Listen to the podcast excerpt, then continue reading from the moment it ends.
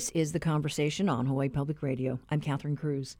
All this week, Aloha Tower is being lit up in blue lights in a nod to Autism Awareness Month. We talked to the Autism Society of Hawaii about the challenges of acceptance in our communities of those with special needs. Disturbing video of a bus driver punching and kicking a special needs student surfaced in television news reports this month. Dennis Marr is the father of a child with special needs. He says it was hard to watch. I have to assume that it was done during Autism Acceptance Month for a reason, or it could have just been coincidental timing because the litigation that was involved probably surrounding it took that long. Every time I see things like this or hear things like this, it just it really breaks my heart because these individuals didn't ask to be born with the challenges that they have. It's really unfortunate that people can't look past the challenges that they have just to see the, the really remarkable individuals that they truly are. They're so pure and, and innocent that it's too bad everybody wasn't like that, you know? Mm-hmm. They, they don't look at people differently, they don't judge. And it's unfortunate that you sit back and it's almost ironic that they don't judge people, but they're constantly judged. They love people unconditionally, and people love conditionally. They're looked at in, a way that they really shouldn't be because if you really dig down into each of these individuals, they're unique, and that's why they're the, the puzzle piece is, is the uh, symbol of autism because they're so unique. Uh, it would either be a puzzle piece or, or a snowflake because each are so individual. But each of them bring their individual strengths to the table too, and it's just a matter of getting to know the individual and finding out what those are. I have a friend whose son is not very high functioning, but if you asked him what day of the week it was 10 years ago on May 15th, he'll tell you exactly what day of the week it was. He can tell you what his schedule is for the next four or five years if he knows what his schedule is. And he'll remember the day, the time, where it was, how it was. It's unique, but that individual probably will never be able to live on his own and independently. So, you know, if you needed somebody to schedule stuff, Max would be the guy. mm-hmm. And he's not going to forget. And he'll remind you and remind you and remind you tomorrow, 1 o'clock, that's the day we do this, right? My son looks at things in, in a very open way, and he's very non judgmental. So when he hears negative things, he gets kind of taken back, and you got to kind of explain to him that sometimes things are like that. He doesn't dislike people. There's a few kids in his class he didn't really like, but they were very disruptive. He doesn't like disruptive. and he doesn't like disrespect. And so many kids his age are so disrespectful to teachers. It's really unfortunate. It's funny, you know, I think some of the atypical kids could learn from the kids with autism on how to actually handle themselves and conduct themselves. You should just treat people in a, in a kind way, but people have to be trained not to abuse people, which is kind of scary. You know, the individual basically was was probably what they call stimming, so they self-stimulate. They'll flap their hands around, or um, sometimes they'll make noises, things like that. And to some people, that can be irritating. And I don't know what actually drove that whole incident that occurred on the bus, but the, it was enough where the bus driver stopped the bus and actually felt the need to stop the bus and get up and go after this individual, and probably knowing that the individual had special needs. Because I can't imagine that was the first day that bus driver was driving that particular bus and that particular individual. So there's probably been incidents before it. Sometimes, you know, the individual might have been overwhelmed, had an overwhelming day and was going into a meltdown. But a lot of the times when they go into a meltdown, they may hurt themselves or they may just make a lot of noise, and not where it doesn't really affect others, but other other than the fact that the environment may be disrupted because they're having that meltdown. But the unfortunate thing is, many of them will do self harm when they're having a meltdown, which is not good either. Well, I guess the training then needs to be not just uh, how you handle the situation, but I guess there's strategies exactly. involved. You have to learn how to diffuse those situations. My son used to have violent meltdowns when he was younger. The, the way I equate it is to Pandora's box. Once Pandora's box is open, you have to figure out a way to close Pandora's box. Otherwise, that individual cannot move on in a normal sense. And we used to do that through distraction. Something he likes, but over time, he kind of learned because he's really smart that okay, you're just distracting me from what I'm upset about, and that's not going to work anymore. So over over the period of time, it basically became a situation where we needed to find other means. And unfortunately, we ended up having to get police involved a few times because it got so bad that he was threatening to hurt others or himself.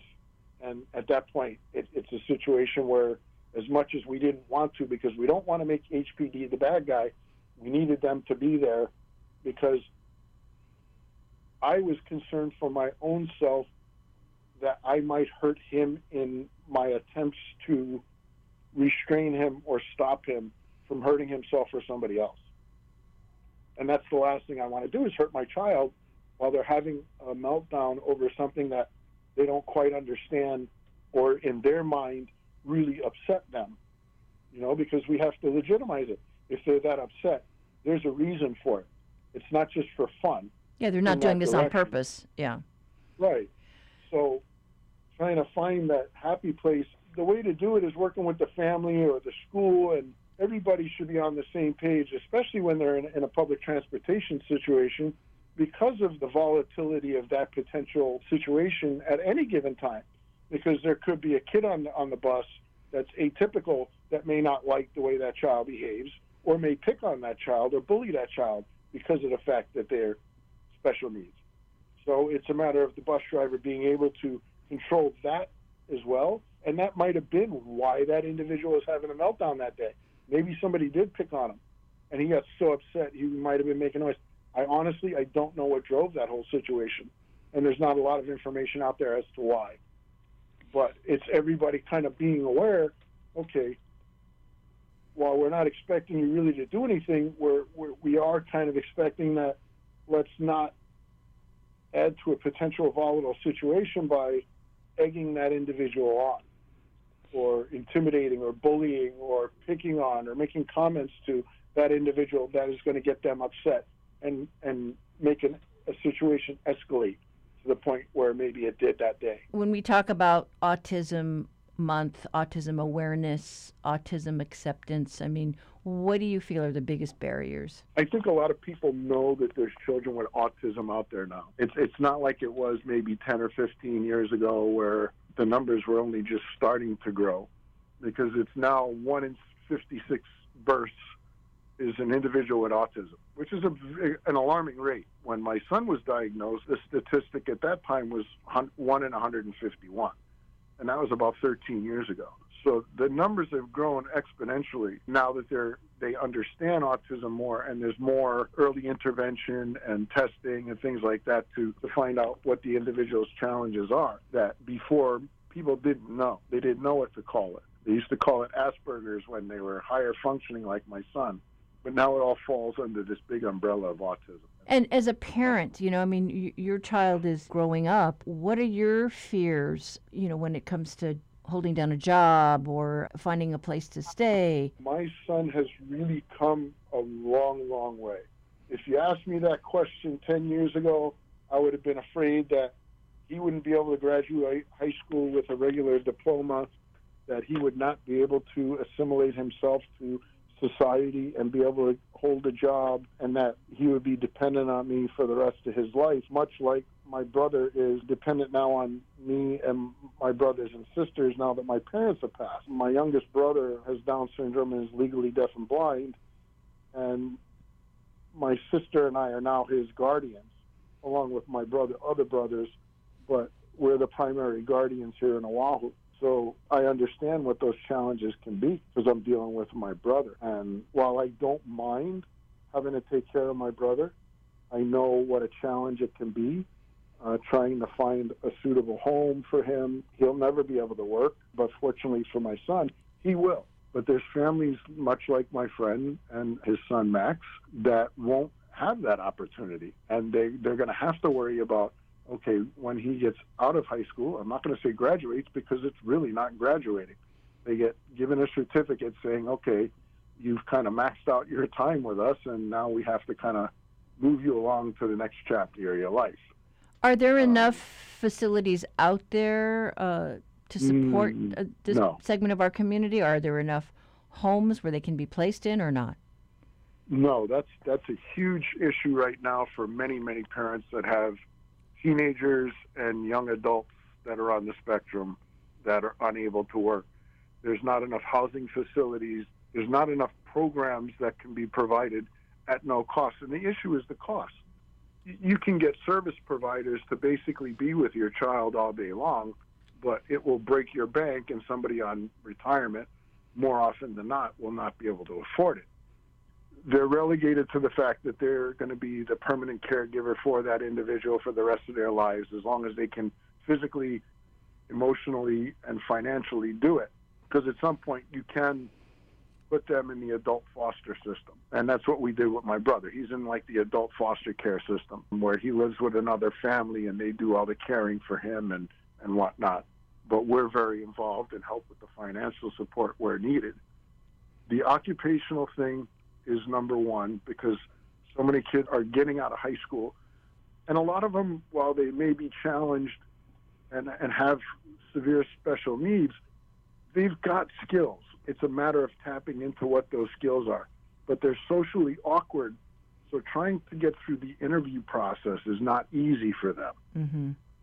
When you talk about acceptance, you're talking about also just more understanding and patience. Exactly. You know, it's now it's not just being aware of, of the fact that individuals with autism are out there, is accepting the fact that they may stim when they're out, or or they may they may sound a little bit different when they talk to you. And, and in some cases, it could be in a childish way or very repetitive, but they're communicating nonetheless. And it's being able to accept that. A lot of people, when, when you're out with a young child that's on the spectrum having a meltdown, they're going to give you all kinds of looks. And they're, they're just, oh my God, get your kid under control. It's accepting the fact that maybe you don't know what's going on in that child's life, and it may not just be a spoiled little brat, it could be a child that has autism that's having a meltdown, and the parent is struggling almost as much as that individual that's on the floor having the meltdown. So maybe not so quick to judge, to just be more understanding and patient and kind. Yeah.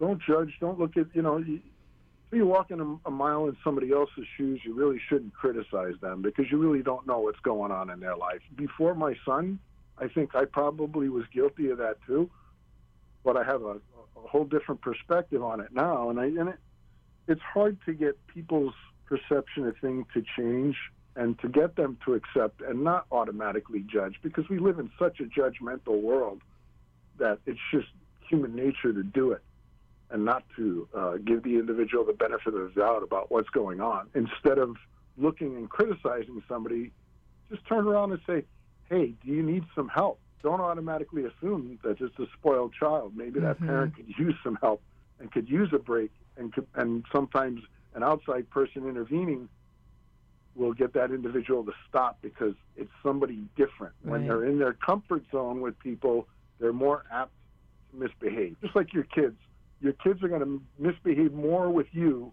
than when they go out and they're with their friends because those people are not their parents where they, they're not sure what they can get away with. So, again, if you come across a parent in a difficult situation with a child, ask if there is something you can do to help. That's advice from Dennis Moore, head of the Autism Society of Hawaii, who has a son and an adult brother with special needs. And if you happen to drive by Aloha Tower this week, know that it will be lit up in blue through the end of April in honor of Autism Month.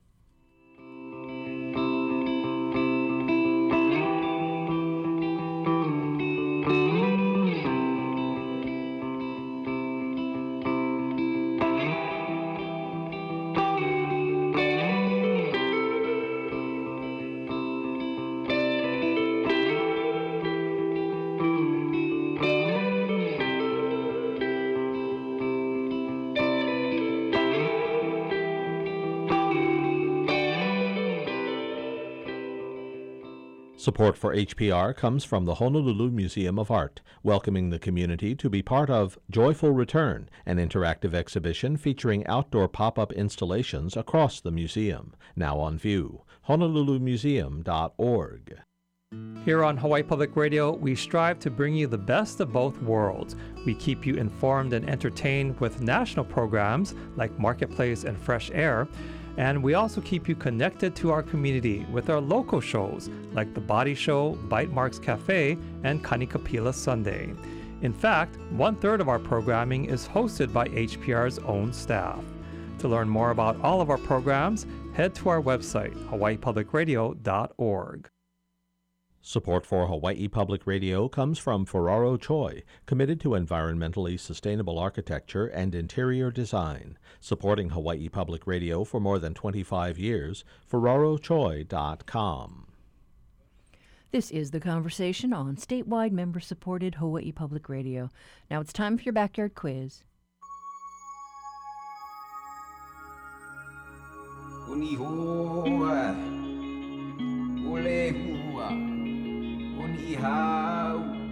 O o ahu o molokai o lanai o o ka ho'olawe o In today's backyard quiz, we're looking for a multi talented individual whose heyday was in the 50s and 60s. He was a comedian, a radio personality, and a sometimes TV and movie actor. Our mystery talent was born in Waco, Texas, and served in Pago Pago during the Second World War, where he learned the Samoan language well enough to serve as an interpreter. He fell in love with the Hawaiian Islands during the post war years and began his local radio career on KPOA AM in 1954. Paradise of the Pacific magazine called him the Jackie Gleason of Hawaii. His calling card was a gift for mimicry. His impersonations of well known voices like Louis Armstrong and Clark Gable were soon supplemented with an array of local accents. He landed small parts in movies, including Blue Hawaii, Kona Coast, and The Devil at 4 o'clock. He had his own TV show in the 70s, and this morning we are looking for his name. Call 941 3689 or 877 941 3689. If you know the answer, the first one to get it right gets a reusable tote bag that tells people you got it right. I won't.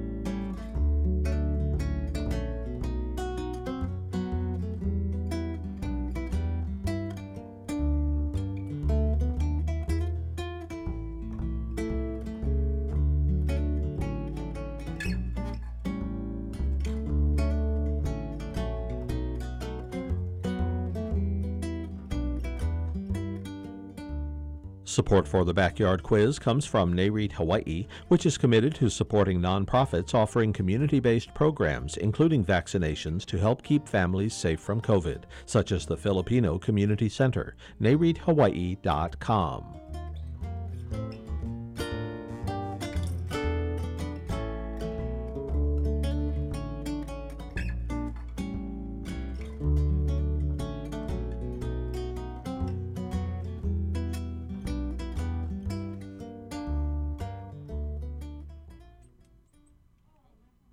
More than 90 scholars across the island signed on to a brief about education justice. What's that all about, you might ask? Well, we talked to University of Hawaii at Manoa's educational psychologist Lois Yamauchi and sociologist and lecturer Colleen Rost-Banik. They maintain it is students in the rural areas and special education and the Native Hawaiians and other minorities who suffered the most during the pandemic.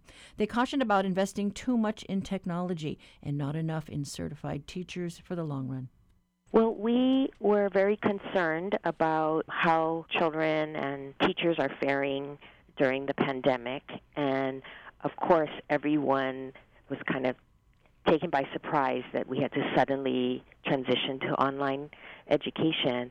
And then we started hearing about sort of the inequities and the problems that come with online education. So we understood that we have to do what we have to do, but we're concerned now that with the perpetuation of, you know, online education even going forward, that we're losing some kids, that they're they're not coming to school, they're not, you know, people are losing track of them, and we're worried. We we are worried that um, students who are already um, behind, or not necessarily behind, but I would say that aren't getting kind of a fair shake at things. There are inequities in our state, and, and this is, is making it worse. So, um, and a, a number of scholars, we've been worried about um, children in our state who need more support, perhaps, than they're getting. And so we decided to um, do this research brief, and our sister organization, um, in California did a similar research brief, and so we um, we also we we looked at the research that they had done, and we added to it um, local research, or at least research that focuses on Hawaii. Well, Colleen, you know, I know the most recent developments. The school board uh, agreed to offer free uh, summer school education in order to, I guess, bridge, you know, the digital divide so that, that kids who were falling behind in academics can maybe get back up to speed for the fall. I mean, you know, what struck you as you folks were trying to put this together? That's great that the school district is offering free summer school, and that will definitely help. The big thing I think that we were concerned about, and then you know really noticed in the data from prior studies is that online education, even before the pandemic, was not so great in terms of outcomes. So, what several large scale studies have shown is that in terms of comparing online schooling, and so some of that being completely online and some of that being more of a blended approach, a hybrid, some online, some in person, the students, both in terms of state standardized test scores and graduation rates, were lower than you know traditional public schools and that was particularly for schools that were designed to be online. So, already prior to the pandemic, online schools were performing worse than traditional public schools. So then we have a pandemic where all of a sudden we have to switch. And our schools, most of them, both the teachers and the schools, were not set up for that, right? So we had to switch really quickly. We know that some students didn't have internet access or some of the devices. And so the DOE put a lot of resources into that, which is, you know, really helpful and needed. And a lot of the CARES Act money went to that but we know that still nationwide, students in low income households were nearly 10 times more likely to have engaged in little or no remote schooling than the students from more affluent households. Some of that, of course, had to do with access to devices and the, the internet, but also one of the surveys from Hawaii's um, public schools were that only half of the elementary teachers and 25% of middle and high school teachers were able to reach all of their students. And then 10% of elementary and 3% of middle and high school teachers responded that all of their students participated consistently in remote learning. Those numbers are particularly from last spring. Um, and so we might, there might be, you know, as time moves forward and there's more data that comes out, there might be different data for this academic year, but it's still those kind of initial pieces are really concerning in terms of who is this working for and who is it not working for. And Lois, can you talk about the funding? I don't know what bills, you know, you've been tracking at the legislature to advance some of this, uh, you know, the bridging of the digital divide. Right. So we do know that there is a bill that has been advancing the broadband bill to try and promote universal broadband access and so our group is very much in favor of that. We were concerned about a statement that the that group made suggesting that all students and families of every grade level should have access to online hybrid or face-to-face education so to have an option by 2030 and we didn't feel that we would want to support that kind of goal because we know that especially for younger kids and again kids on, who are coming from lower income neighborhoods and who are already struggling online education doesn't serve them well so we don't want to invest in online education and to kind of divert our attention to really high quality education that should be face to face with a qualified teacher. It is rather heartbreaking to see that the smaller private schools have been able to return to the classroom sooner and get on with learning, and a lot of the public school students are still, you know, missing in action. There's, uh, they just aren't logging on. I know it's that uh, teachers are supportive of our ideas. In, in the research brief, we talk about the importance of social emotional support from teachers and hum- humanizing education to kind of recalling how it what it's like to have a teacher who's caring for you and you can you know see them and so um, I know that you know teachers are supportive of this idea that when we go to schooling on the internet, we miss sometimes miss these opportunities to, you know, find out how children are doing, and we, you know, it's just it's too difficult to do it for too long. I know that there are lots of support for these a lot of our ideas that are in the brief. We did see the problems that they had with that online uh, learning uh, program, Acellus. So that's an excellent point. We actually bring that up in the research brief in terms of Acellus and the curriculum that is used.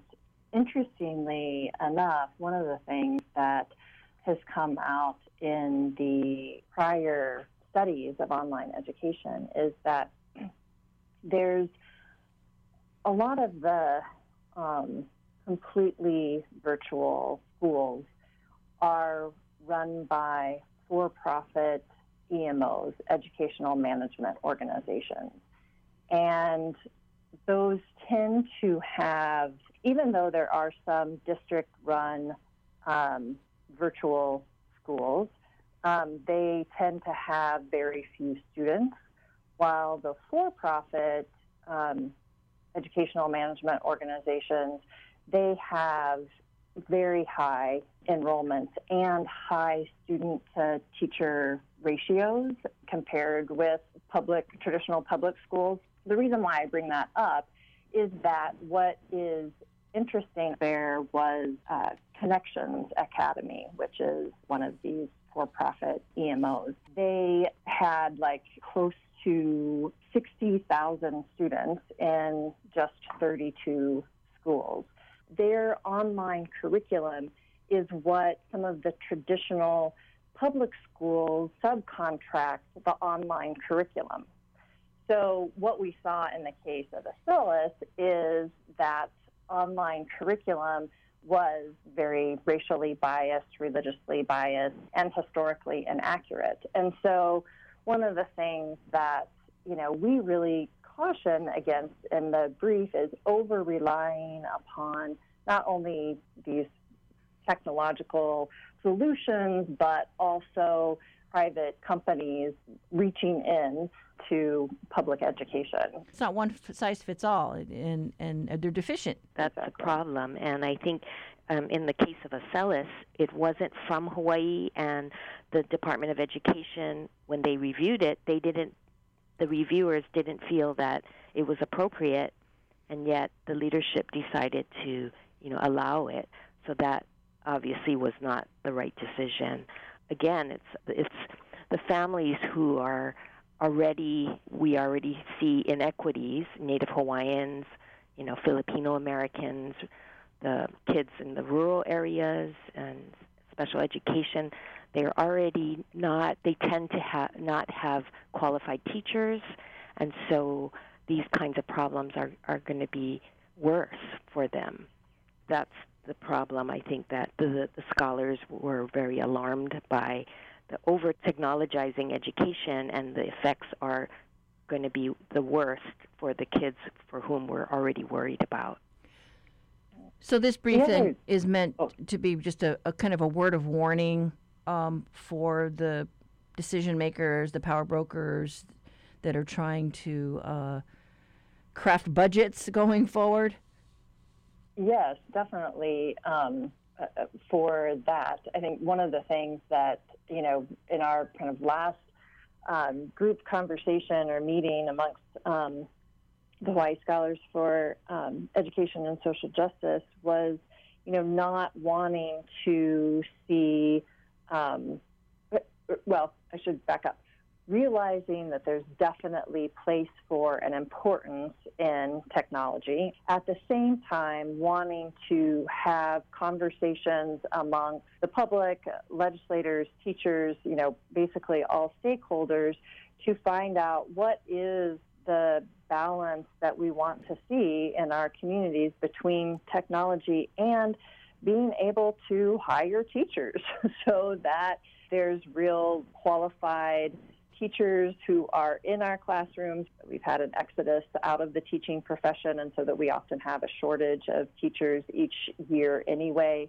And so when we have budgets that have significantly underfunded public education, then how do we think about budgeting for the future and how much goes into technology, devices, internet connectivity and such, and how much goes into our human resources of, you know, hiring.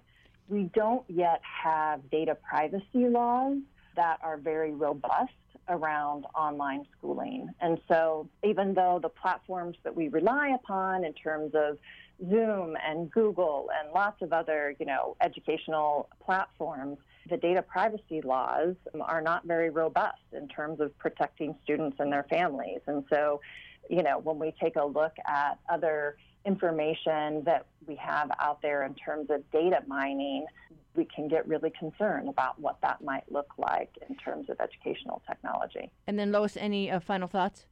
Well, I just think that it it often comes down to funding, and I think that it again we're seeing the costs of underfunding public education in our state and yes, we are, you know, at a budget crisis, but at the same time, this is a time then we should think about how to prioritize education as everyone talks about.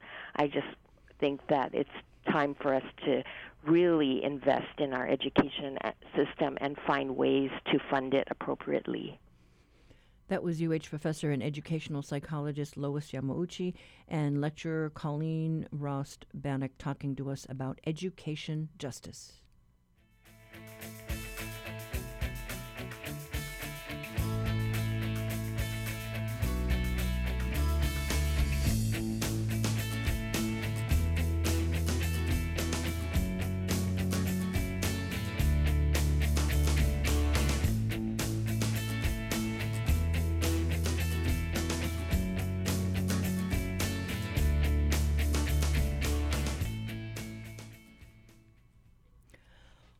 Honolulu Civil Beat has a new development on a story that we've reported here uh, on the conversation. It has to do with efforts to help save endangered and threatened bird species on Maui.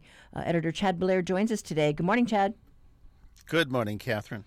So, this story is about the Maui birds and the Maui mosquitoes. Yeah, uh, specifically the uh, kiwikiu, is it's called, the Hawaiian name for this bird. It's a Maui parrotbill. I should, by the way, just add that this is from our Maui contributor, Jack Truesdale. So this is his story, our lead story today. And it's a good one, and it's a concerning one. Uh, it has to do with uh, the kiwikiu really in terrible danger that it may be going extinct. There's only about 150 of those birds left on Maui, and the reason is, you mentioned it, mosquitoes. Avian malaria is being spread. And, and here's the thing that's really difficult climate change is only making it worse. Uh, the birds try and go to higher elevations uh, on Maui, but with warmer weather, that is making the mosquitoes follow them as well. And so they're able to continue to transmit this disease. So the government, state officials, conservationists are trying to find a way uh, to save uh, the kiwikiu. And, you know, it was pretty heartbreaking. You know, we, we did all the stories leading up to the transfer mm. of this bird, you know, from one side of the island to the other in hopes of, you know, having them uh, thrive in a more pristine forest. And that was not to be. You know, I think no, it, just, did, it didn't uh, work. yeah. and that was uh, just in 2019, right? To move them from one side of Haleakala to the other. But no, the, the mosquitoes followed them. By the way, uh, apparently it just takes one bite, a single bite from a mosquito on one of these birds to infect and kill them. And so now the plan is two plans, really. One of them is under consideration, serious consideration, to actually sh- capture and ship some of these kiwikiu uh, to the mainland and, and put them in zoos so that they can breed the next generation. So that's that's the first plan. And then the second plan is, well, let's do something about the mosquito population. And in that case, they're looking at uh, mosquito birth control, essentially breeding sterility into the males. And by the way, this is not genetically modified or anything, but the idea would be if you can sterilize the population, that will bring it down. So those are the things that uh, the Department of Land and Natural Resources and others are looking to do in order to save the kiwikiu. Interesting about the mainland zoos, I remember in St. Louis, Missouri, I came across a Micronesian kingfisher that was thriving there and it was and you know you lived in micronesia so you know these birds Sure, are pretty rare yeah. and they were able to you know build up the population and then actually i think release them back on some of the islands so it can work It, it can, and of, of course, I should just add that it's not just the kiwikiu. There are, as you know, a lot of endangered species, including birds, uh, on in Hawaii. You know, unique only to the islands, and so hopefully by controlling the mosquito population, you'd be able to uh, allow other bird populations to thrive. But for now, there is no safe location on Maui, except for a few small patches here and there.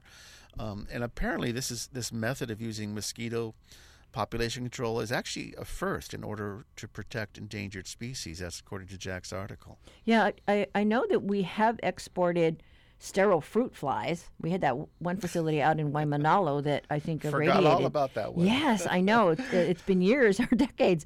But yeah, they sterilize the fruit flies and they send them to California. So there is a way to control the population, but mosquitoes, oh, that's interesting. Yeah, so right now, what the state is looking to do, along with conservationists, is uh, you got to find three hundred thousand dollars in order to to help facilitate this transfer of the kiwikiu to these mainland zoos. You're going to have to go through some regulatory hoops. There's paperwork to be involved.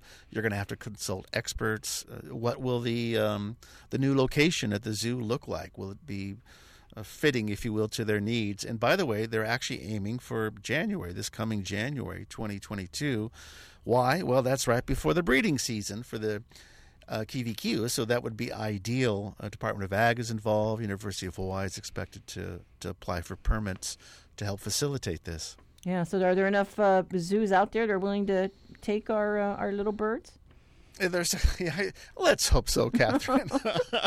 There's a couple identified. I suppose it's even possible they might be able to find one uh, in Hawaii. Uh, of course, we don't have too many uh, really facilities for that, but uh, they are looking to protect the kiwikiu, the Maui parrot bill. All right. Okay. Well, thanks so much, Chad.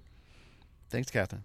That was Chad Blair, one of Honolulu Civil Beat's editors, with today's reality check. Read Jack Truesdale's story online at civilbeat.org.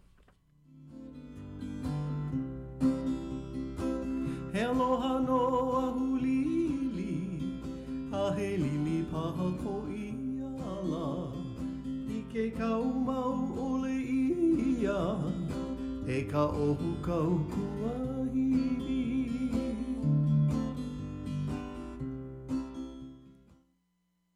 This is Catherine Cruz, host of HPR's The Conversation. Whether you live in our state or far from our shores, you'll know what's happening in Hawaii with the Daily Hour exploring news, science, history, or culture and the arts. Ensure that you'll never miss a show by subscribing to our podcast on Apple, Spotify, or Google. You'll get the latest discussions right on your phone or mobile device. For details, just head to our website.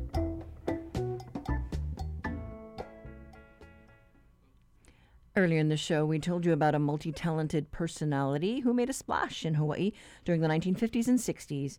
He was born in Texas, but made Hawaii home in the post Second World War years. He would go on to master an array of local accents and recorded comic songs like I Stay Lost with the Chuck. Uh, the Chick Floyd Orchestra. It was a patter song with the Honolulu city map providing the lyrics. He turns up in episodes of the original Hawaii Five-O, including McGarrett is Missing and Anyone Can Build a Bomb. He started on local radio in the 50s, hosting both music and talk programs, and was described in a trade magazine, Mediascope, as an easygoing conversationalist.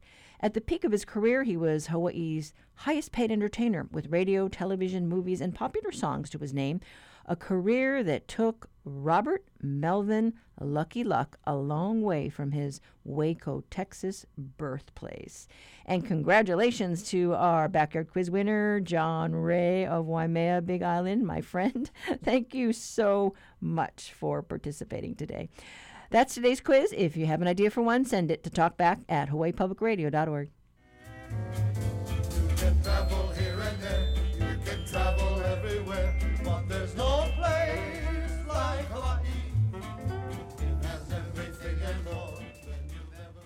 Support for Hawaii Public Radio comes from ProService Hawaii, offering advice to employers on managing business challenges due to the coronavirus. More at proservice.com slash COVID help or by calling 808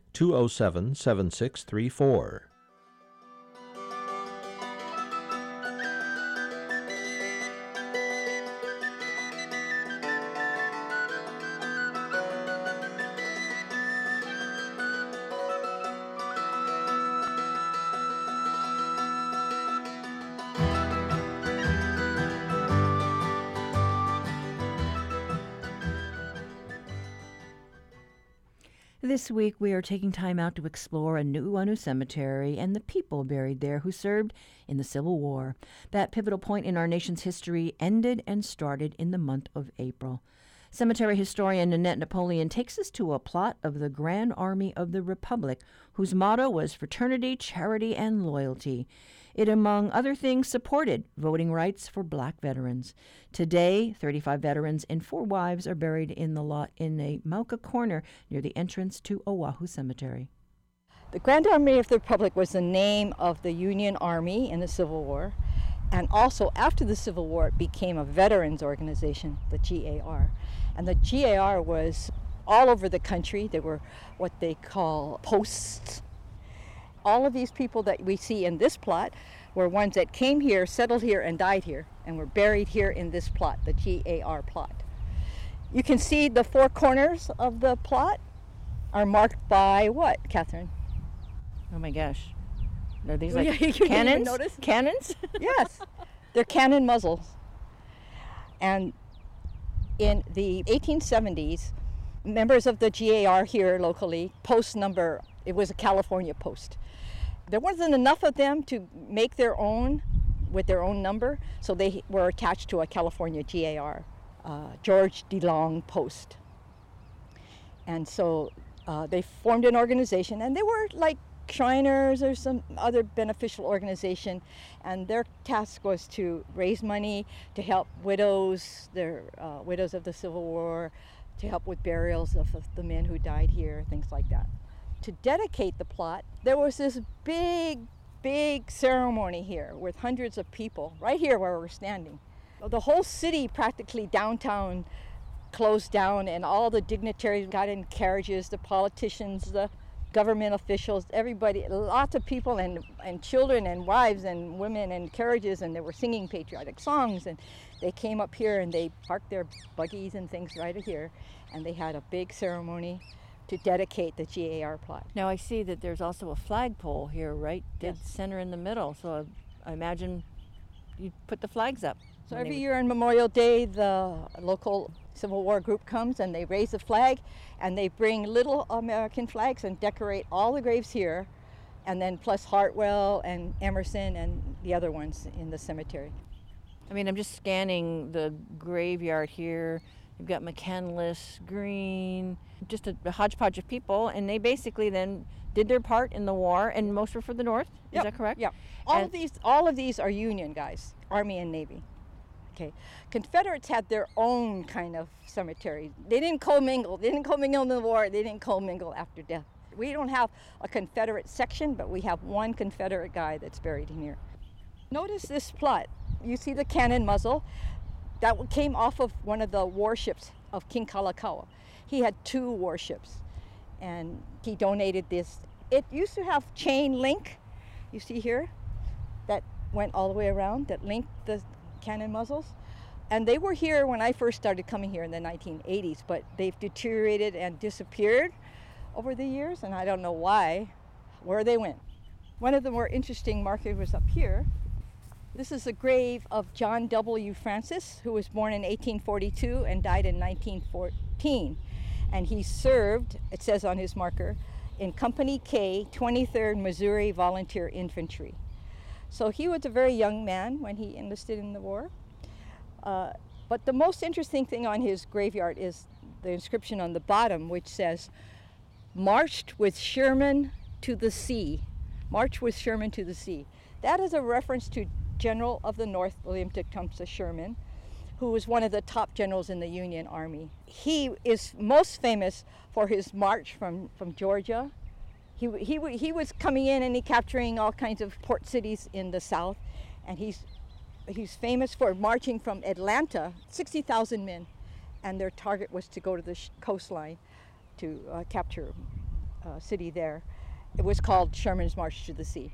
So here's John W. Francis, who marched in that very famous, famous March to the Street by Sherman. It's in all the Civil War history books. It's, it was a huge event, and Sherman was promoted because of it, and it, it helped to really help to turn the tide by penetrating that far south in this uh, in in the war. So he was uh, became very well known in the Civil War. But it's interesting that they put that on there that he marched. To me, it shows that this was a defining moment in his life, in general, not just in the Civil War, but in general. It's something he was very, very proud of to be part of that. Come and look at the markers this way. We're looking Mauka. You'll see there's different markers and stones are made out of different material. Most of them are made out of very dense marble and granite, but there's a number of similar ones that look like the one I'm pointing at, which is about three feet tall and maybe about uh, a foot wide, and it has a, what we what is known as a shield, and within the shield has the name of the person, the company they were in, and then the regiment they were in. So this is Robert Nelson. He was in Company H, 123rd New York Infantry. So he was a infantryman. But what's important about this style of marking is that these only came about after the Battle of Gettysburg in Pennsylvania in 1863. Everybody knows the story about President Lincoln uh, after the Battle of Gettysburg. He goes there and gives the Gettysburg Address. And Gettysburg, a lot of people don't think about this, but Gettysburg was at the time a pretty small town. It was a town, not a small village, but it wasn't a big city either. And Lincoln goes all the way to Gettysburg because he heard that there's so many. The casualties were in the tens of thousands. And so he wanted to go there himself. And he did, and he gave his address, the Gettysburg Address, which took all of two and a half minutes for him to give, but became one of the most famous speeches in, in American history. So he does that, but on his way, he goes to the cemetery there to see the burials of the guys who fought in the Gettysburg battle. And he realized that he was overwhelmed with the enormity of the burials and bodies that were still laying around the place, you know, hundreds and hundreds of bodies. And the little small cemetery that was in Gettysburg prior to the battle was still there, but it couldn't accommodate the mass and number of burials. So they, they built a, a sort of temporary new one adjacent nearby to accommodate the bodies they could recover. That really affected Lincoln, and when he went back to Congress, he asked for a bill to create, as part of the federal government, that we owed these men something more than what they were getting as far as burials and things. So he helped to start the movement and follow through on this to create a government issued marker system, an identification burials burials records keeping uh, part of the government. And so he did that, and, and, and thank goodness he did because, you know, he, that's what started the national cemeteries system in, in America. So every state has a, has a national cemetery, right? Or So- one, more than one sometimes. So I'm looking at about what half a dozen Yeah, that of these special tombstones. So they and probably got these because they were free. You didn't have to pay for them, as opposed to the regular kind that you see in everybody else. Maybe more ornate, More ornate, yeah. They yeah more ornate. but so, definitely paying homage yes, uh, post Gettysburg. yes, right, right. So every time you see one of these with the shield, you know this is Civil War era. Not all Civil War veterans, um, you know, got buried in a Civil War veterans plot thing in- their own private cemeteries, but uh, yeah, Yeah, they were certainly eligible for the special yeah. marking. Yeah, yeah, yeah. Seeing those special tombstones and knowing about the Battle of Gettysburg, we thought it fitting to revisit President Lincoln's address. It reads like this Fourscore and seven years ago, our fathers brought forth on this continent a new nation, conceived in liberty and dedicated to the proposition that all men are created equal. Now we are engaged in a great civil war, testing whether that nation or any nation so conceived and so dedicated can long endure. We are met on a great battlefield of that war. We have come to dedicate a portion of that field as a final resting place for those who here gave their lives, that that nation might live. It is altogether fitting and proper that we should do this, but in a larger sense, we cannot dedicate, we cannot consecrate, we cannot hallow this ground. The brave men, living and dead, who struggle here have consecrated far above our poor power to add or detract. The world will little note nor long remember what we have say here, but it can never forget what they did here.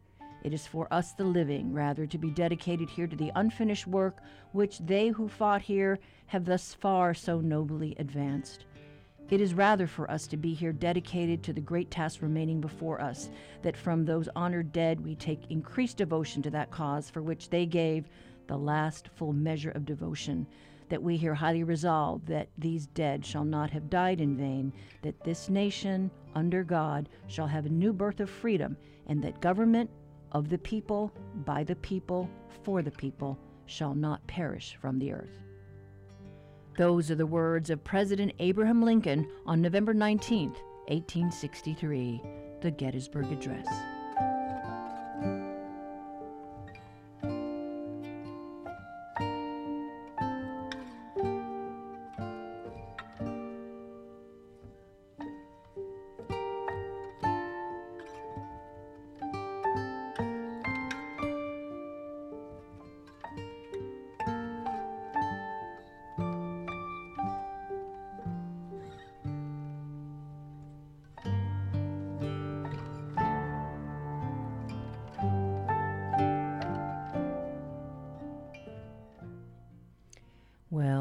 Does it for us for this hour.